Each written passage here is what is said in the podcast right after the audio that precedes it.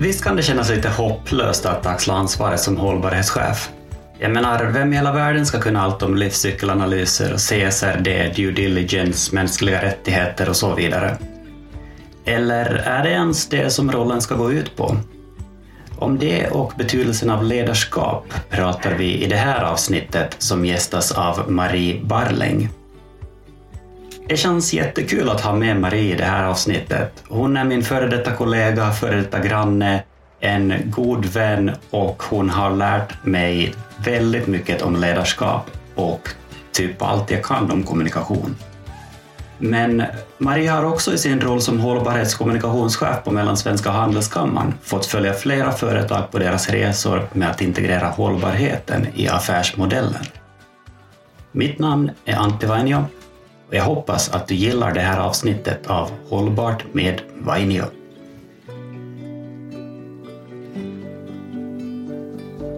Ska vi börja med just din bakgrund? Från journalistik till kommunikation till eh, numera mycket hållbarhet. Du är hållbarhet och kommunikationschef på Handelskammaren, Mellansvenska handelskammaren skulle jag säga. Vilket jag heller aldrig någonsin kunde tänka mig att jag skulle bli, eller att jag skulle jobba på en handelskammare. Det, fanns, det, har aldrig, det, det är inte så att jag låg och drömde på nätterna när jag var liten. Nej, och så här, är det någon som gör det? Är det kanske inte någon som gör det? Men jag tror att det finns de som kanske har drömt om det mer och haft i alla fall en bild av vad det skulle kunna vara Mm. än vad jag hade när jag var liten. Jag skulle bli journalist eller psykolog. Mm. Eh, och kom på något sätt, jag sökte båda eh, utbildningarna och ko- kom efter några försök in på Journalisthögskolan i Sundsvall.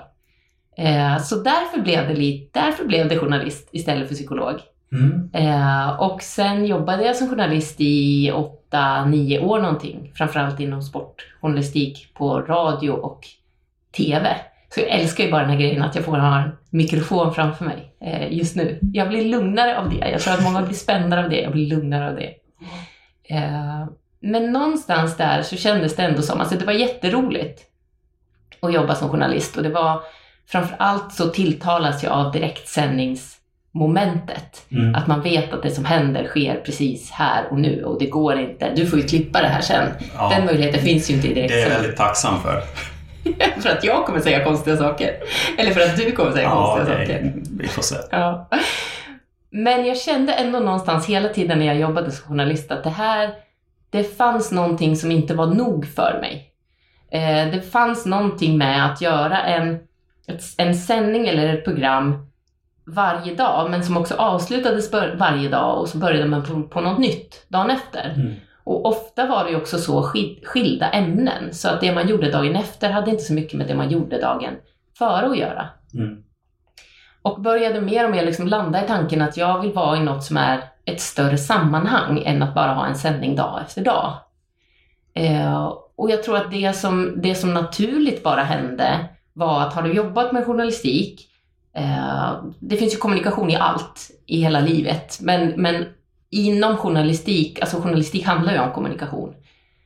Och att söka sig då till att börja jobba med eh, kommunikation var det naturliga steget. Mm. Och i det sammanhanget, eh, jag jobbade inom, inom idrotten och inom offentlig sektor med kommunikation. Och i där någonstans så kände jag att det fanns kanske framför allt ett längre perspektiv, att man jobbade med saker som skulle göra skillnad under en längre tid. Mm. Men också att det fanns någonting i att få jobba ännu mer med människor som, som faktiskt vill göra skillnad på något sätt. Och framförallt inom idrottsrörelsen så är ju det som det handlar om. Speciellt också eftersom de flesta människor som jobbar inom idrottsrörelsen är ideella. Ja. Eh, Så kändes det verkligen som att där fick jag en väldigt nära kontakt med att vara tillsammans med de människorna som faktiskt vill göra en skillnad. Och insåg också att jag med min kompetens och mina förmågor kunde hitta ett sätt att också samla de här människorna och kommunicera vad det var Mm. de ville göra, men också vilken skillnad de faktiskt gör. Så det var liksom ingången till att jag började jobba med kommunikation.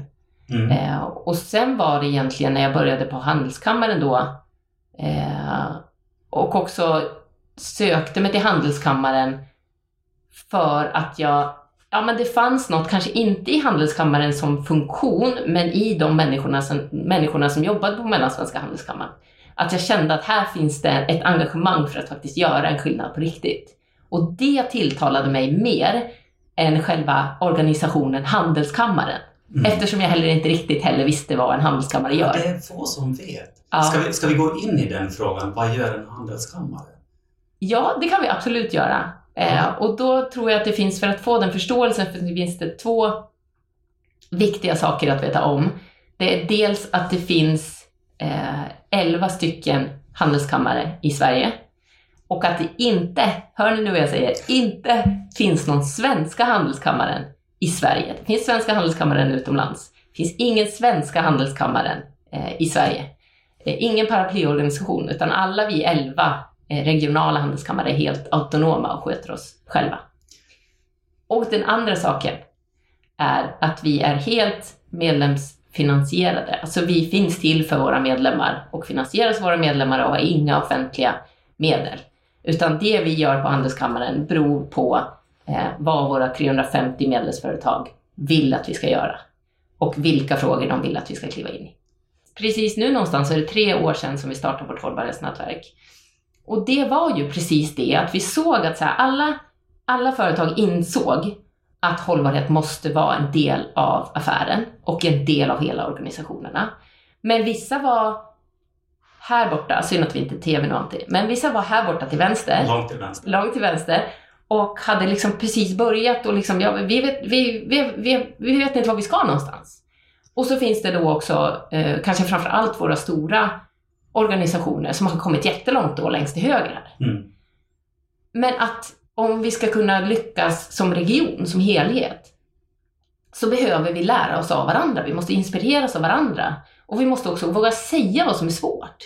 Mm. Så det var ju det, första när vi, när vi liksom ställer frågan, så här, vill ni vara med i ett hållbarhetsnätverk? Ja, fast alltså, vi har precis börjat och vi stöter på massor med hinder. Ja, exakt! Välkommen in i hållbarhetsnätverket. För det är det vi vill vara transparenta med där. Mm. För, för ofta är det så att du har börjat med en viss grej och du vet inte riktigt vad du ska, men någon annan har gjort, gått på precis samma minor. Ja. Och då kände vi ju direkt, vilket liksom kändes som att så här, men här har vi hittat rätt. För vi kände ju alltså, vi behövde ju inte mer än skicka ut ett mail mm. till våra medlemsföretag. Så var, det, så var det 30 stycken som bara, ja, självklart ska vi vara med i det här. Det är så roligt för att man skulle också kunna tänka att det blir en utmaning att vissa säger att nej men ah, vi är inte riktigt där än, vi, kan, vi är inte beredda att vara med för att vi har inte kommit så långt. Och att andra säger att nej men det där klarar vi, det, det har vi redan gjort. Ja, verkligen. Men eh, de insåg att nej men här kan vi hjälpas åt. Ja, och det överraskade mig faktiskt. Just att man också såg ett intresse hos de här, ja men lite i, i det högsta i medlems, äh, i äh, medelstora företag och stora företag. Mm. Att man faktiskt såg, eh, en, inte en vinning kanske, men ett, ett engagemang i att också dela med sig mm. till andra. Eh, och ut, men utifrån det hållbarhetsnätverket så såg vi också att vi behövde någonting, för hållbarhetsnätverket, jag ska inte säga att vi befinner oss på ytan, men vi, vi petar ju liksom på olika saker under mm. våra två timmars träffar. Men vi såg att det här, det här, vi behöver också kliva längre in i organisationen. Att man får jobba med sin organisation och sitt, sitt eget i det under en längre tid. Mm. Så därav så, så började vi också med det som, som vi kallar för hållbarhet, som är ett affärsutvecklingsprogram. Eh, och där får man chansen att kliva in, inte bara med sin organisations hållbarhetsarbete, utan också sig själv. Vem är jag i min organisations hållbarhetsarbete? Mm. Och vad är mitt varför för det här? Um, om vi backar då lite tillbaka till just den rollen som du har tagit här som nu då hållbarhetschef. Um, vad, är, vad är ditt varför i det? Hur har det kommit sig att du har liksom tagit den drivande rollen i just det här arbetet? Jag tror att det började någonstans med, eh, eller jag tror först och främst så ska jag säga att jag hindrade någonstans i, och kanske fortfarande hindras också någonstans i, i att säga men jag kan ju inte allt om hållbarhet. Mm. Ska jag vara hållbarhetschef eller ska jag vara ansvarig för vårt, vårt erbjudande inom hållbarhet? Nej, jag, jag kan inte allting om CSRD. Ska jag göra det här? Men någonstans får man ju plocka tillbaks det till att, ja men vad kan jag då? Precis som du sa, vad är mitt varför någonstans? Och det kände jag att jag upplevde redan som, som journalist. Eh, att det jag kan är ju någonstans först och främst att lyssna och att ta in vad, vad olika människor säger. Men sen också en förmåga att kunna att sammanställa det här och sammanfatta det här så att det också blir en del vad alla de här olika människorna säger, mm. vad alla de här olika organisationerna gör. Jag är ganska bra på att paketera det mm. och se vad man kan göra tillsammans utav det. Och det skiljer sig liksom inte från när jag har jobbat som journalist eller som, som kommunikatör eller som kommunikationschef eller då som hållbarhetschef. Mm. För att mitt varför är någonstans att utifrån mig själv göra, det låter så flummigt, men göra någon slags skillnad. Mm. Alltså kunna göra vad jag kan för att göra den här världen till en lite bättre plats. Mm. Och mitt sätt att göra det är väldigt mycket utifrån mig själv. Mm. Och så, alltså att jag kan använda det jag kan för att göra en skillnad. Och att sen, som i det här fallet nu, som, som då hållbarhetschef på Handelskammaren, så får jag ju bredda det som jag har och använda det tillsammans med andra. Mm. För det är inte så att jag vill sitta och göra det här, mitt varför, och inte sitta och göra det här på min egen kammare. Mm. Men jag måste utgå från mig själv och sen få med mig fler på tåget. Ja. Och är inte det som är den liksom, stora utmaningen eller också eh, det som gör det här så intressant är att det finns så många olika perspektiv i det här och det är ju ingen som kan allt om hållbarhet på något sätt för att det är sån extremt bred ord. Och det kanske tar oss också in i just vad, vem, vem ska vara hållbarhetschef? Hur ska man tänka på organisationen? Och just den frågan, att ja, men, kan man komma undan med att ha en hållbarhetschef som ska på något sätt ha hela ansvaret? Vad, vad, tycker du om det? Jag tycker så mycket om det. Så mycket olika saker om det. Men jag börjar någonstans. Ja. ja. För det, jag har funderat så otroligt mycket på det här och jag tror någonstans att det var bra att vi började så. För det var en hygienfaktor att vi, att vi började så att vi, att vi på, i många organisationer satte en hållbarhetschef eller en mm. hållbarhetsansvarig. Men jag tycker också att det har utvecklats till, i vissa fall, att det blir ett sätt att slippa undan, eller det finns en risk att det blir ett sätt att slippa undan. Att säga, eh, och jag tycker också jag märker det när jag träffar hållbarhetschefer av olika slag, att det finns också exempel på där man känner att, att vdn då har lagt, här har du hållbarhet, ta hand om det här tack, så tar vi hand om, om, om affären här borta och vi sköter det här. Och du vet hållbarhetsansvarig eller hållbarhetschefen kanske inte ens finns med i ledningsgruppen. Mm. Vilket för mig är liksom hål i huvudet. för att någonstans så handlar om vi går tillbaks till då, då mm. att det handlar inte bara om en person som ska vara hållbarhetsansvarig och ta hand om hållbarheten. Utan, och jag tycker också att jag ser den här utvecklingen i organisationerna. Och det tycker jag är fantastiskt, att man ser att så här, nej men vi kan inte bara ha en hållbarhetsansvarig. Vi kan ha en hållbarhetsansvarig, men då ska den personen vara ansvarig för att leda hållbarhetsarbetet tillsammans. Mm. Och också ha ett ledarskap i alla de olika eh, chefsrollerna i första hand, mm. men hela organisationen i andra hand. Och då är jag inte säker på att det faktiskt behövs en hållbarhetsansvarig eller en hållbarhetschef som gör det här. Utan om du som VD eller platschef har det här varför i dig och tar det här ansvaret själv, så liksom, som, som min spaning någonstans, eller kanske önskan, är att vi, skulle ha, att vi inte skulle ha någon hållbarhetsansvarig eller någon hållbarhetschef. Utan att samtliga olika roller, från HR-chef till kommunikationschef, till produktionschef, till miljöansvarig såklart, ska ha hållbarhetsansvaret implementerat i sina roller. Då, jag tror att det är först då vi kommer komma någonstans på riktigt. Mm. Men VDns roll, eller platschefens roll, i det här är ju helt avgörande. Ja. Mm. Jag har haft en spaning om att man borde titta på liksom företagets varför i hållbarhetsarbetet och tänka på att är det kundefterfrågan som gör att vi måste satsa mer på hållbarhet? Då kanske det ska vara väldigt kopplat till marknad och kommunikation. Mm. Är det så att vi har en väldigt stor påverkan på miljön genom vår produktion, då är det kanske liksom produktionschefen som ska också ha högsta ansvaret. Och är det så att det är mera utifrån ägaren eller finansiella institutionernas eh, förväntningar som man jobbar med det, att då är det finanschefen eller ekonomichefen som, som har ansvaret. Men eh, jag tror att jag lutar mig mot, mot det som du säger, att det måste ändå, det måste, ansvaret måste ligga högst upp helt enkelt och finnas överallt i organisationen. Ja, fast samtidigt skulle ju det också kunna ha någonting i att man i alla fall börjar, alltså det är Att olika saker, att man börjar någonstans. För att jag tänker också att det är det, om vi ser till hållbarhetsrapportering och att det, Mm. blir, mer- det kommer bli en större del både för, för de stora bolagen men också för hela varuvärdekedjan. Mm. Så kommer ju det få en större betydelse att du, att du har koll på vad du gör och kanske också vad du inte gör. Och det kommer ju också ge en bild av det du pratar om. Vart måste vi prioritera eller vart måste vi börja någonstans? Eh, men det i sig, alltså jag tror någonstans att man måste kunna, man måste kunna ha två tankar i, sam, i huvudet samtidigt. Mm. Alltså även om du väljer att, att prioritera att det är under produktion du måste göra det största jobbet, så tror jag inte att du kommer ifrån att, att till exempel kommunikation och marknad. Mm. Men, men då, kommer vi, då kommer vi till min nästa så här stöttespelare, stöttespelpelare, vad heter det? Oh, fråga inte mig, Nej. jag är finne. Stöttepelare. Kan du säga det på finska istället? Så har vi det där. Ja, det, det är pelare. Ja. Pelare, bra. Eh, det är ju någonstans att man ska... Att det är här kommunikationen kommer in. Mm. Alltså så här, ja, du kan, du, kan, du kan kanske prioritera och börja inom produktion eh, och fokusera på det. Men, men om du gör det i liksom på din lilla produktionskammare Mm. utan att kommunicera med resten av organisationen så blir det ju någonstans, då blir det ju inte en del, alltså jag tror till exempel att hållbarhet är en helt avgörande del för ditt arbetsgivarvarumärke. Mm.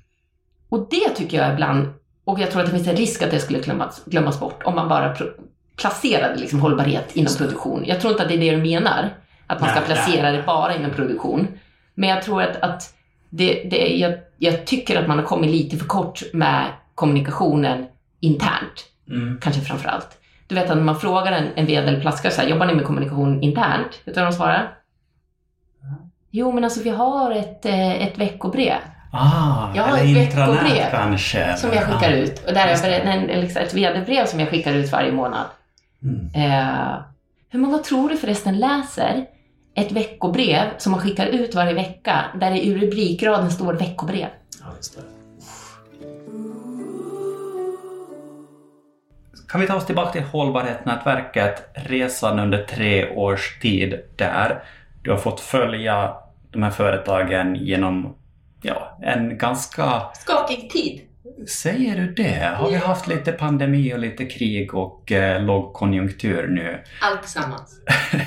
Um, och låt det här året bli lite bättre. Ehm, men vad händer hos de här företagen som påbörjar en resa kring att utveckla ett hållbarhetsarbete och sedan händer det massa saker i omvärlden. Är det så här att man liksom tänker att Nej, men nu lägger vi det här till sidan och fokuserar på att eh, kapa kostnader, effektivisera, fokusera på kärnaffären. Hur går det att dra någon liksom, går det att se någon trend där hur företagen har agerat? Ja, alltså jag tror att rädslan när, när, ja, när vi nu ska säga att allt började gå lite sämre. Mm. Det har ju varit i perioder under de senaste åren. Men om vi tar den här senaste, senaste omgången då, senaste slängen eh, med lågkonjunkturen. Eh, så tror jag att vi hade en rädsla av att så här, nej men nu kommer, vi, inte- nu kommer man inte prioritera hållbarhetsarbetet alls. Men, och det, ja i viss mån så sker det i vissa organisationer, att man drar in på vissa satsningar.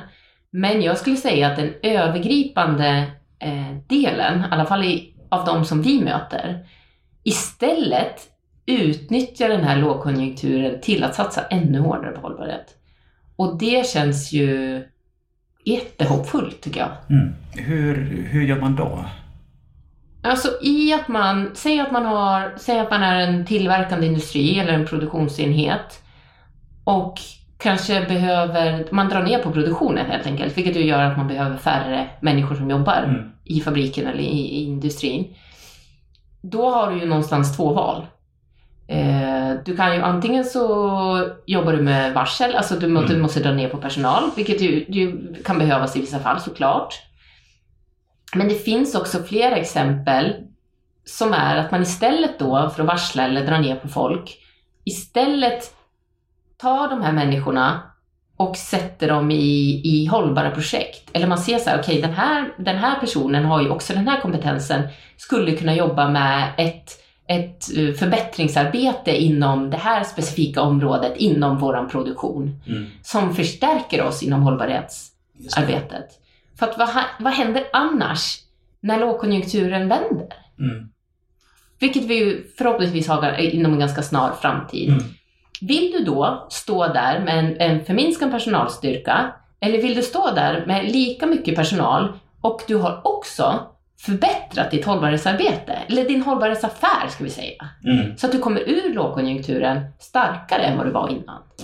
Och det tycker jag att vi ser jättemånga exempel på, men jag tror också att vi behöver bli ännu bättre på att, att lyfta de här exemplen och visa på vad de faktiskt gör för för hela vår region. Ja, för att det, det skapar ju också framtidstro. Ja. Och om något att vi behöver lite framtidstro. Ja, ja tack. Nej, men vi, vi har berört frågan om ledarskap ganska mycket. Eh, du pratade om att man måste se sin egen roll i det hela. Ja, jag tror att det är grunden eh, till allt. Vi sa ju förut att vi pratade om att kommunikation och hållbarhet hör så tätt samman.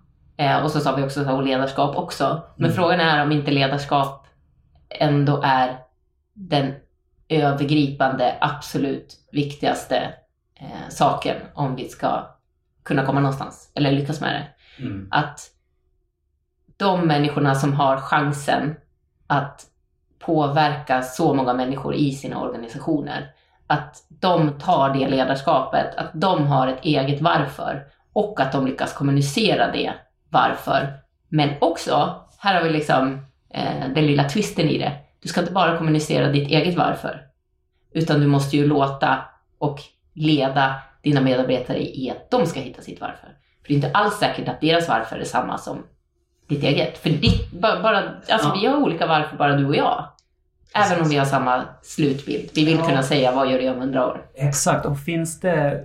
För jag, jag, tror inte att det finns något liksom... Eh, jag lägger ingen värdering i vad det är som är ens varför. Bara man vet det och är tydlig med det och har respekt för att andra har kanske olika anledningar. Att... Och det är väl det absolut viktigaste i det. Att inte lägga någon värdering i det. Mm. För det finns ju, alltså vi skiljer, ja men det är ju, har du en organisation på 300 personer så är det ju 300 olika varför. Exakt. Även om vissa kanske liknar varandra. Och det måste också få vara ett varför. Att säga att du vill du har ett varför som är, som är att du vill gå till jobbet och göra ett bra jobb varje dag och sen gå hem. Mm. Då, är det, då är det ditt varför. Medan det finns någon som, som du vet vill, som har liksom det tydliga varför att jag vill rädda världen. Eller jag vill att mina barn ska få växa upp i en, eh, i en värld som faktiskt finns. Mm. Eller vilket varför du än har så handlar det om att du får inte värdera dem utifrån Nej, dig själv.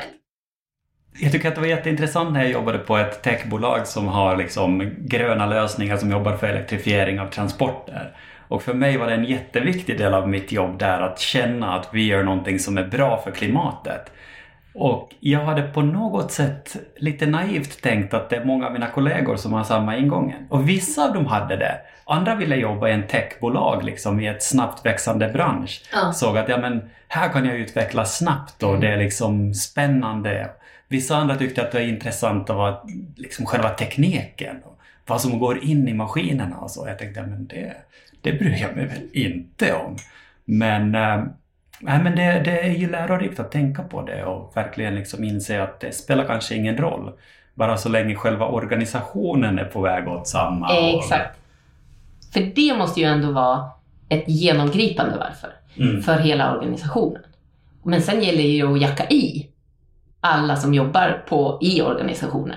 Och någonstans också tror jag, men nu tror jag för en gångs skull och inte tycker, att det måste ju alltid samspela med organisationen. Mm. Och vad organisationen vill göra och hur organisationen vill vara en del i att skapa en hållbar region eller värld. Mm. Eller land. Och jag är inte det, det som är egentligen ledningens största ansvar att liksom kommunicera företagets vision eller varför hela tiden och se till att alla är med på det så att man jobbar mot, mot samma mål oavsett om de personliga anledningarna är olika. Hörde jag att kommunikation blev viktigt här? Jag tror det. Så ett veckobrev varje vecka, så är hemma där. Jag läste... Man kanske kan ha varför i rubriken istället. Ja, exakt. Varför ska du komma till jobbet på måndag? Det, Den skulle jag läsa alltid. Ja, det skulle ja. jag öppna. Ja, det, det är du. Ja. Jag läste om, jag kommer inte ihåg vad det var för företag, ett stort amerikanskt eh, koncern där vdn sa att han spenderar 70% av sitt, sin arbetstid eh, i att kommunicera företagets vision till hela organisationen. Eh, 30% går åt annat. Och motfrågan i det blir ju då, hur ska jag hinna med allt annat på 30 procent av min tid? Det är alltså en och en halv dag i veckan. Delegera, delegera, delegera. Det kan nästa rubrik vara i veckobrevet. Exakt. Varför ska du göra det som jag inte vill göra? Det är kanske inte lika lockande. Kanske inte. Jag tror att vi behöver, vi behöver avrunda den här podden Ja. innan det här ballar ur ännu mer. Japp. Men Vi kan väl eh, ha en egen podd om bara rubriker till veckobrev. exakt, det Mm. blir en eh, after, afterpodd. Mm. Tack så mycket Marie. Tack så mycket.